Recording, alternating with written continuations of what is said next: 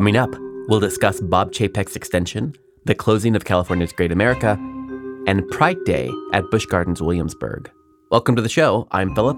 On the Haunted Attraction Network podcast, we bring Halloween to you every weekday. We have news on location coverage and interviews from experiences around the world.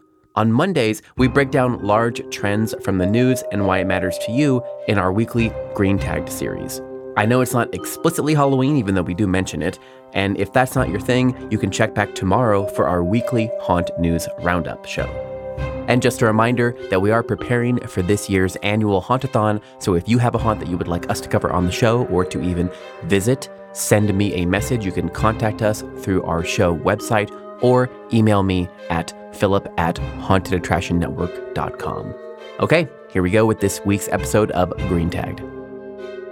From our studios in Los Angeles and Tampa, this is Green Tagged Theme Park in 30. I'm Philip. I'm joined by my co host, Scott Swenson. And Scott, everyone's favorite Disney CEO, has had his contract extended. Yay! Yay!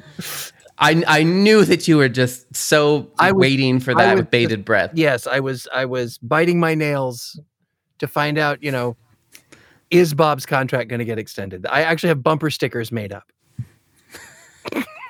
well, now's the perfect time to be to be you know jumping those, those bumper there. stickers because we know now. Yeah, you know. yeah. Now we know. So I'm going to read an excerpt from the InPark magazine story on this. Today, the Walt Disney Company board of directors unanimously voted to extend Bob Chapek's contract as chief executive officer for three years. Their their statement reads: Disney was dealt a tough hand by the pandemic, yet with Bob at the helm, our business, from parks to streaming, not only weathered the storm but emerged in a position of strength. Sorry, I should read it more. Okay. In this important time of growth and transformation, the board is committed to keeping Disney on the successful path it is on today, and Bob's leadership is key to achieving that goal. Bob is the right leader at the right time for the Walt Disney Company, and the board has full confidence in him and his leadership team. And InPark also mentions here that prior to becoming CEO, Chapek served as the head, of course, of Disney Parks and experiences after serving as chairman of Disney Parks and Resorts since 2015. So he he did park parks experiences and products, and then Disney Parks and Resorts, which we already knew, and they kind of gave a little bit more of his history in the background. So I I literally I'm like I'm not surprised at all, and actually this is this is par for the course for me. Like Disney does not. They've only had what like seven, seven. Somebody fact check me, like seven ish CEOs. This is like the seventh one in like hundred years. Like it's not like they they don't really they're not squeamish in terms of like when you know when public opinion or just all this crazy you know whatever they they actually I I feel like it's almost the opposite. They weather the storms. They they kind of tend to to go with it and he has a history. I mean, I think InPark's point here is to point out his background, but he has a long history with them. He knows a lot of people there. He has a long history. He's very familiar with the brand. You know, he has, and honestly, like I know this is definitely an unpopular opinion. As as a like Disney attendee, I don't love the changes. You know, and I, I then again, I still go once a week. I, I don't, you know, I don't love a lot of the directions, you know, et cetera. I still go once a week, and there we go. And that literally is his success right there in that statement. Yeah. I don't love it. I'm still there once a week. Yep wow, he must be doing a fantastic job where I'm continuing to pay for a thing that I don't like. if I were sitting on the board, yeah, I wouldn't change the, anything if that's the case. Now, I happen to be kind of on the opposite end of the spectrum. I don't go ever because I don't like the changes. I don't like the way the parks have have have altered. And in fairness, or lack of fairness, I haven't even experienced the way the parks have been altered. I don't even like the concept. So, you know, I it's it's I'm of course I'm one of those weird people that works in the theme park industry who yeah. who doesn't who isn't addicted to going to theme parks. Um, you know, I don't I I can't even tell you. Well, yes, I can. I can tell you exactly the last time I was at Disney. It was the last time I was at uh, at IAAPA Expo and the only reason I went to Disney was because it was a, a, a, an IAAPA event and it was a private event and it was I didn't have to deal with any of the shenanigans that go on. Um, mm-hmm. I I was there as a as a guest. Um, I paid a premium price for it, but you know what? It was more than worth it for me. Um, So, and I got to see something that I had not seen before. So I, I, that's the way I like to do Disney now because I, I'm not, I'm one of the few people that, and interestingly enough, I'm one of the few people that I know who is not and never has been a Disney pass holder who lives in the the I four corridor. Yep, that's a good point. Um, I've never been a Disney pass holder. I've never been a Universal pass holder. Um, of course, part of the time, what part of the reason for that is when I was working regularly in the theme parks, I was either so connected or there was a mutual uh, agreement between the parks. I didn't have to pay to go anyway. So, Yeah. uh, but even then, I wouldn't go nearly as often as some of my friends who you know didn't work in in the parks. Um, I you know I lo- I I love Walt Disney World. I, I think what they do is brilliant. I I love Universal Parks. I think what they do is lovely and wonderful and exciting. I just spend enough of my life um, in attractions working that when I'm not working, I want the opposite. So I'll go to the beach or I'll go on a cruise or I'll go, you know, I want I want something that's not shoulder to shoulder, that's not that doesn't require a great deal of planning. That's part of the thing that turns me off so much about what Dis- the way the direction Disney is going is it requires so much advanced planning, and I've, I've beaten that horse to death. So I'm not even going to go down that road. But but to your point, Philip, just like you said, they're still getting money out of you. You are still mm-hmm. going. You are still going on a regular basis. Even though you don't like the changes. So the changes are an annoyance, but they're not enough of an annoyance to make you not go.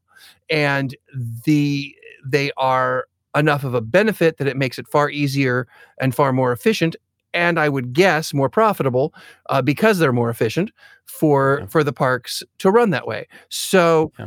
yeah here's a ceo who is is doing Yeah. things that aren't pissing people off enough to make them leave but are making it more um, efficient and More more, cost effective for, for what they do so yeah of course he's going to get renewed Of course. Yeah, no, of course. That that's I, I never even thought it was in question because like, you know, it it yes, Disney Plus was not his idea. Like there was a lot of basically the direction that he got given, you know, was not all of his making, right? Mm-hmm. Obviously that was his predecessor, but he was able to continue it and continue it in a way that didn't sink the ship. Right. And also, I don't know, people need kind of like OJT, they need time to to figure out Right.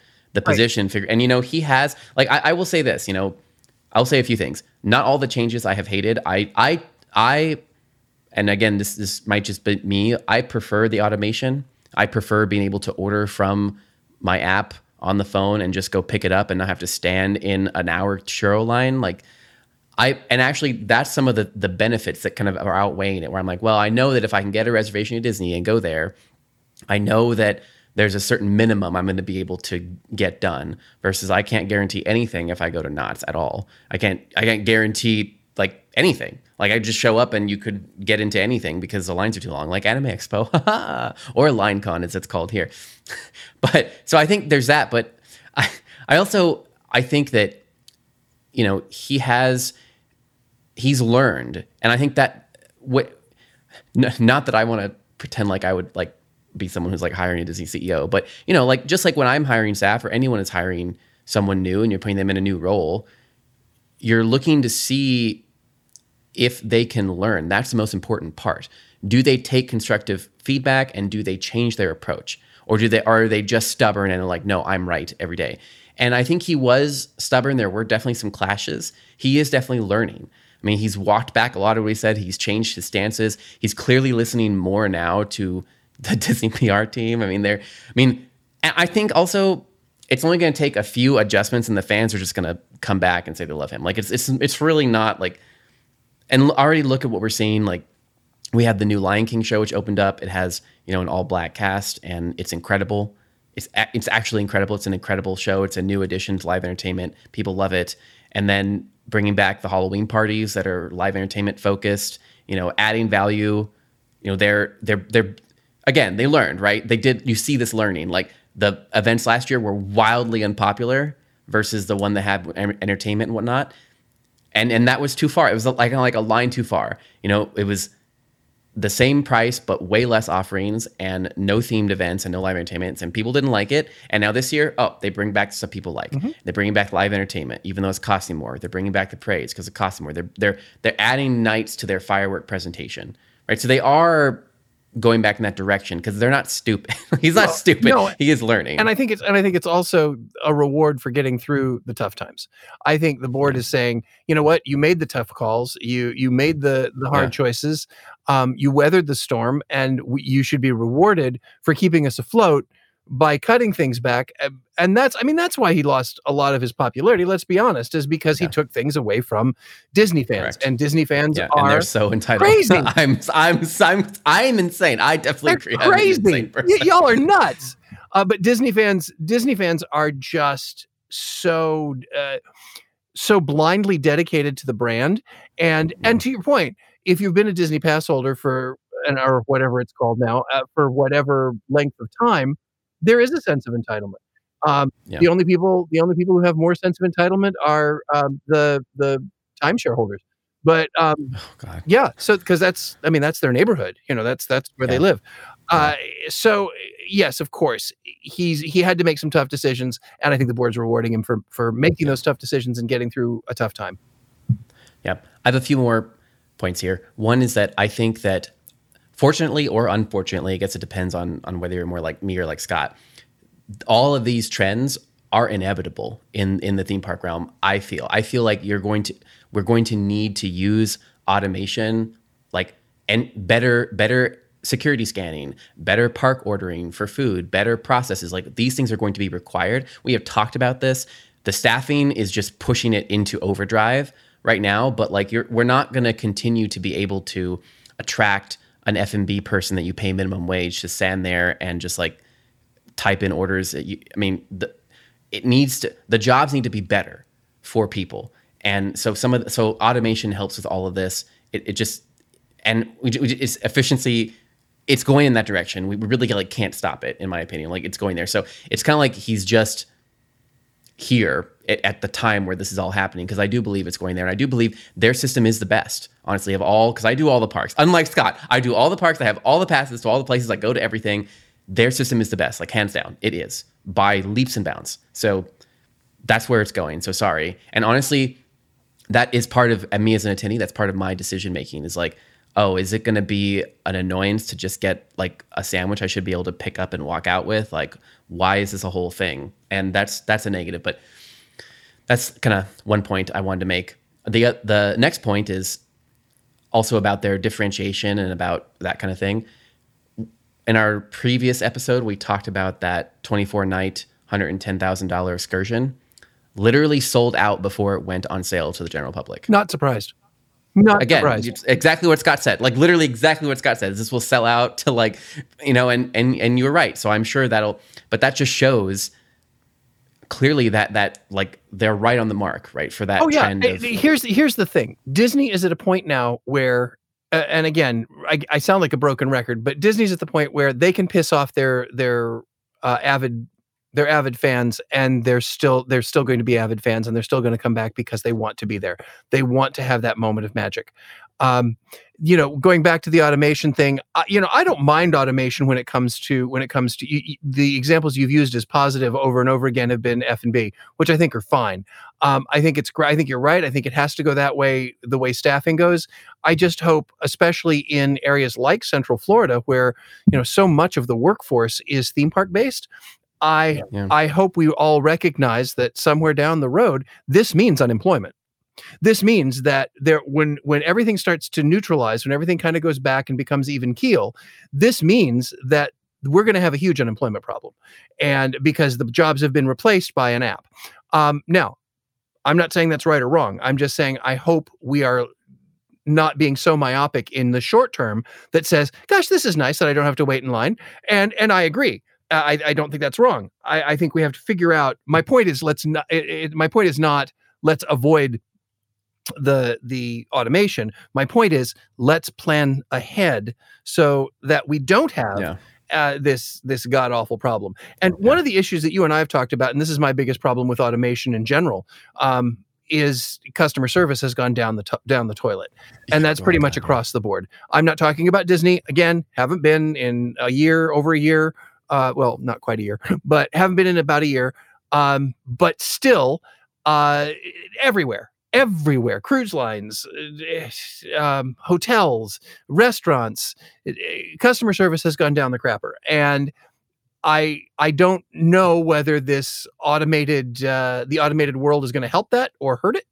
Um, but I think these are all issues that I think we need to address. And um, I know I've gotten a little bit off topic here, but I think that hopefully um, in the in the recovery plan and the fact that Bob has been so Bob like we're buddies um, have been so uh, has been so uh, willing and to listen and and adapt accordingly you know, hopefully he's got he and his team have a plan moving forward that, you know, as things get back or as we start to figure out what normal looks like again, um, that he has a plan to adapt. And, you know, he's bringing back Live E, you know, there's more Live E yeah. coming back, which is great. Um, but is there going to be a focus back on what Disney really set the standard for years ago? And that was, yeah. was customer service. So, um, we, will be watching that. Yeah. I'm hoping, I'm hoping that his, his since he made it through the storm i'm hoping that when he gets into smooth waters he'll be able to bring back some of the things that i like at disney yeah i my, my only response to your point about the automation which i do think is important i, I do think that my hope and again i'm, I'm sure you're to be like come on philip but my hope is that what this does is we bring in the automation and it allows you to free up those jobs to do things that are more interesting jobs that humans actually should be doing. So, for example, greeters, customer service helpers, people that can just help answer questions, like things that are more challenging that, that humans enjoy doing. It's just like we talk about in haunted houses, right? Like, do you do you really need someone to just pop out of a corner, you know, every 30 seconds and just hit an actor trigger, you know? Or would it be more meaningful if that person was trained as a cue line actor and got to interact as a face character outside with people and take photos that people can remember. I don't know which which you know, and that uh, that in my it's the same thing. My hope is that it will free up these positions to become overall better working experiences for the people, better like better qualitative jobs overall. But I'm sure you're going to be like, nah. Phil. If that's what people want, but again, having worked in the theme park industry for for 30 plus years, it's not what all employees want. Um, one of the things I recognize, you use your haunted house example. There are haunted house actors who want to jump out and say boo because they don't have the training. They don't want to think hard enough to actually create characters. They want to go, ah, ah, over and over again and get paid, you know, ridiculous hourly wage because, you know, everybody needs them. Um, and, you know, you're talking, you talk about, uh, will it free up the positions? Yes, but you need one greeter for every uh, three or four, maybe even five food and beverage people you're going to lose. So it's still not going to adapt. It's still not going to make it so that we have an even trade out here. And you're also hoping that people will want to improve because they're, they're going to have to improve their training, their own personal training. Yeah. Um, they're going to have to be more prepared to be a greeter. It requires, you know, to be able to answer a question requires you to have a significantly longer training period and uh, much more either that or much more uh, self motivation to continue to improve yourself. And the reality yeah. that I've seen um, is that that's not true with everybody. You know, you have to have that broad spectrum of jobs available, both high skill and low skill positions. And this is eliminating well, the low skill positions. Again, I agree with all your points. The only final point I'm going to come back at you with is that, that I'm sure there will be things that are created that we're not yet aware of. I hope so. There will be new things that will come in, and there might be a new version of low skill position. Yeah, I mean, clearly exactly even now, point. That's exactly my point. I'm not saying we should not do this automation. What I'm saying is we should be prepared or not be surprised when all of a sudden, two years down the road, when everybody decides, oh wait, I do have to work. I can't just sit at home and and make money off of Bitcoin, yeah. and and I can't oh, just, you know, coming, I'm not, yeah. I'm not, I'm not going to be a, uh, hey, look, my my YouTube my YouTube channel is not generating the revenue that I, I had hoped it would. Um, so I need to go back to work. Um, and the jobs aren't there because they don't need them anymore. So I, I Yeah. hope you're right. That's that's kind of my point. We need to start thinking about what are those low skilled jobs? What are the jobs that are going to replace the jobs that are going to go away? And companies, I'm going to say, thinking from a corporate standpoint, they're not going to worry about that too much. Large corporations are going to say, I can save all this labor money.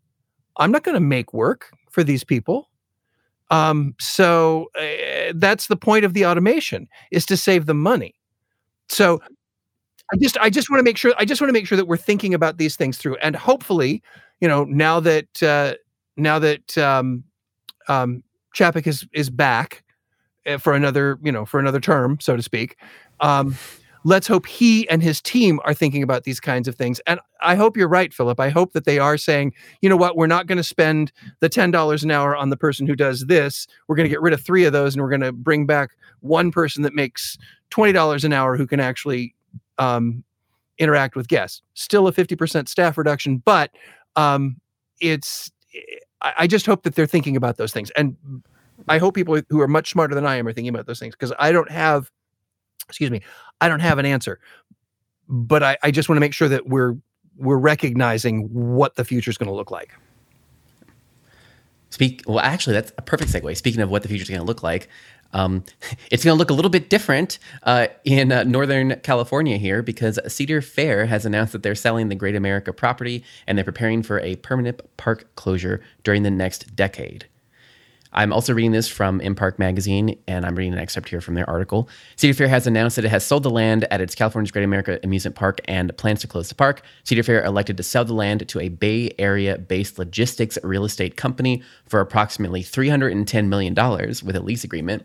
The company will continue to operate the park for a period of up to, key, up to 11 years, and then will close the existing park operations at the end of the lease term. So they're basically leasing land for up to 11 years. That's the what they have here. Cedar Fair intends to use proceeds from the land sale transaction to accelerate progress on its strategic priorities of reducing debt to achieve its 2, mil, 2 billion budget target.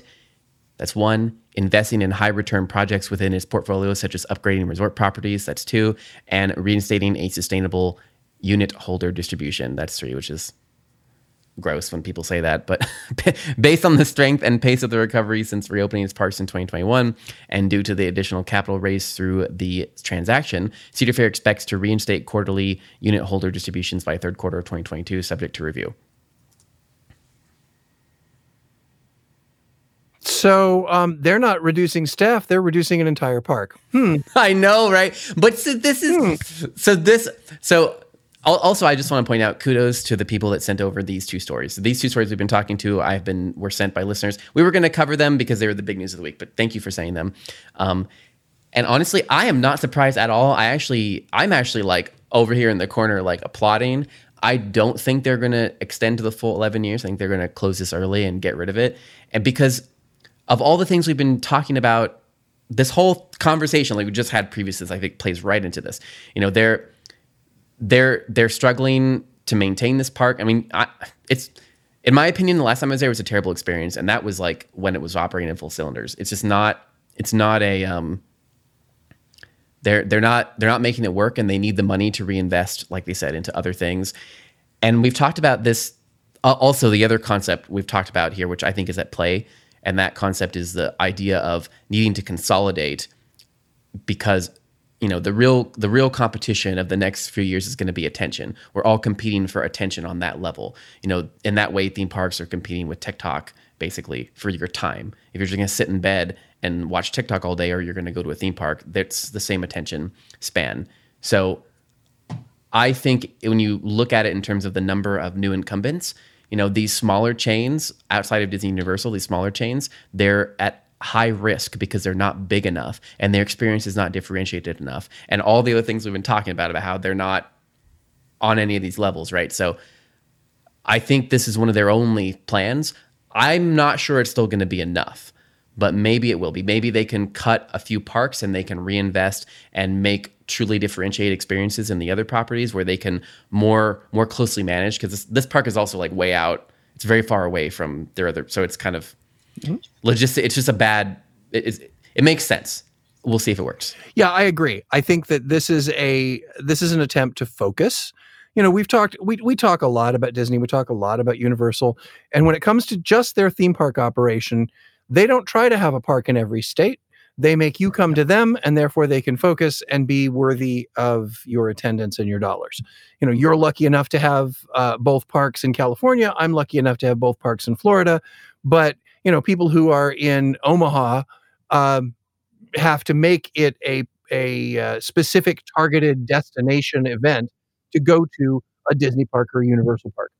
Um, I think that that the larger, more spread out companies uh, like Cedar Fair are going to focus more on how do we differentiate. I think that's a perfect perfect adjective to use or a, a descriptor is is how do we differentiate our, our our product and how do we focus on creating something that guests want to come see, especially for those parks that are in competition with a, a Disney or a Universal park.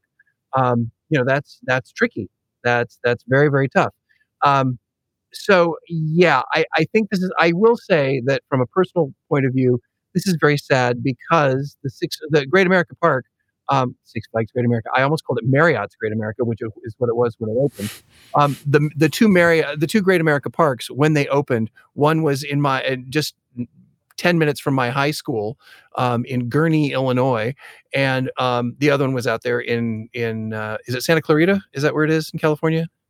Yeah. Um, so, and they were identical when they were built. So this goes back to the early, or sorry, mid 70s. And uh, so to hear that the park is being sold and going away does break my heart just a little bit. But uh, it's, I, I do think from a business standpoint, it's a smart move. Yeah. Okay, smart moves.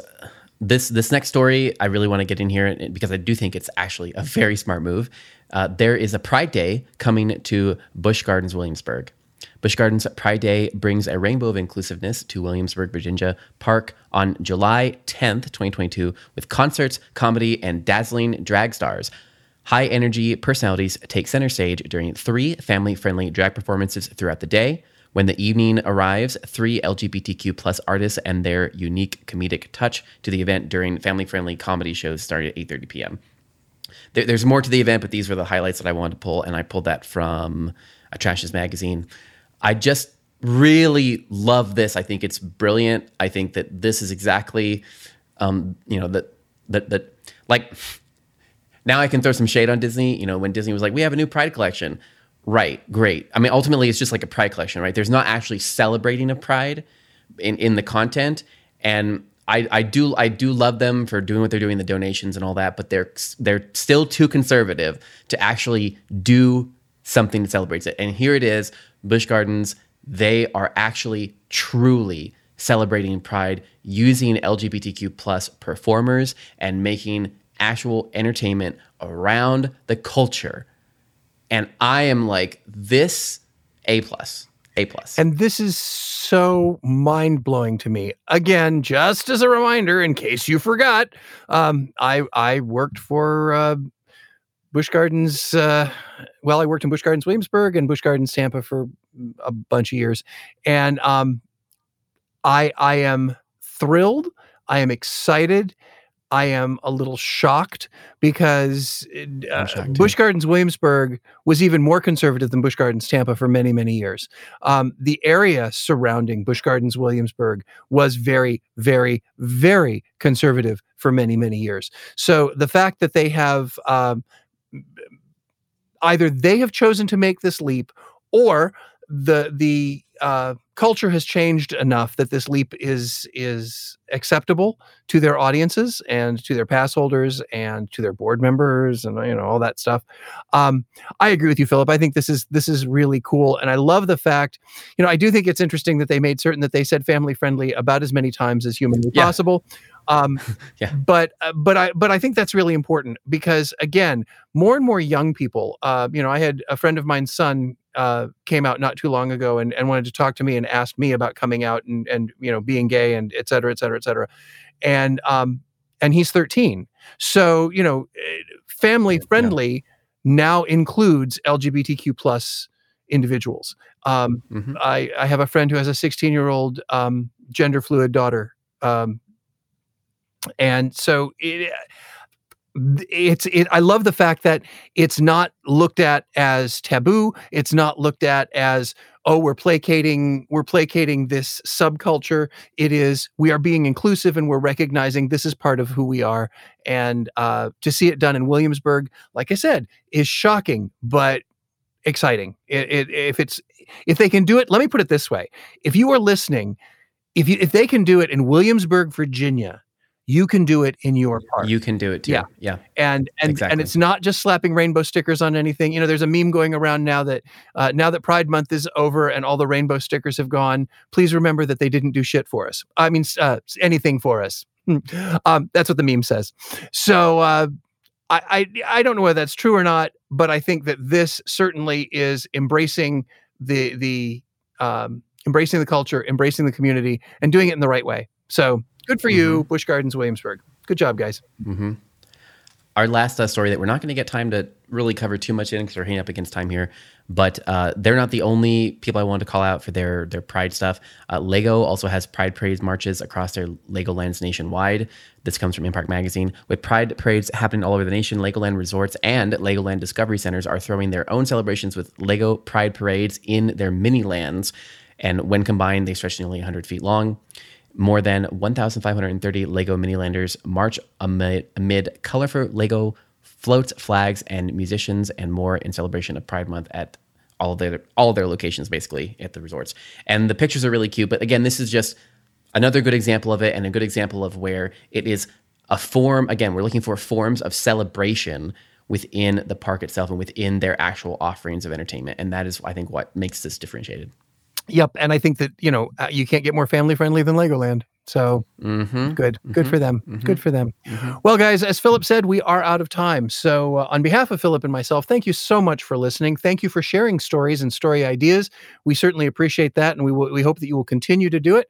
Until next time, this is Green Tag Theme Park in 30. We will see you next week.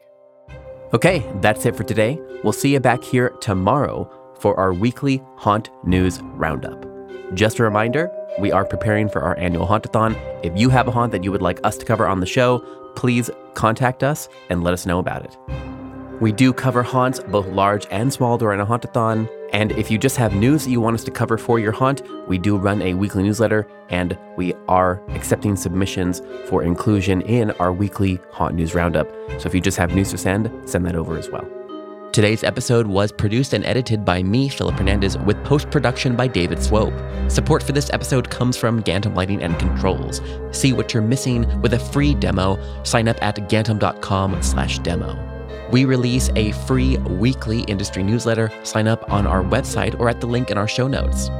The Haunted Attraction Network team includes Daryl Plunkey, Emily Louise Rua, Megan Spells, Gavin Burns, and Maximus Bryant. Our partner stations include A Scott in the Dark, Scare Track, The Scare Factor, and Haunt Topic Radio. Finally, please, please, please rate and subscribe to our show wherever you're listening. And until next time, Haunters, stay scary.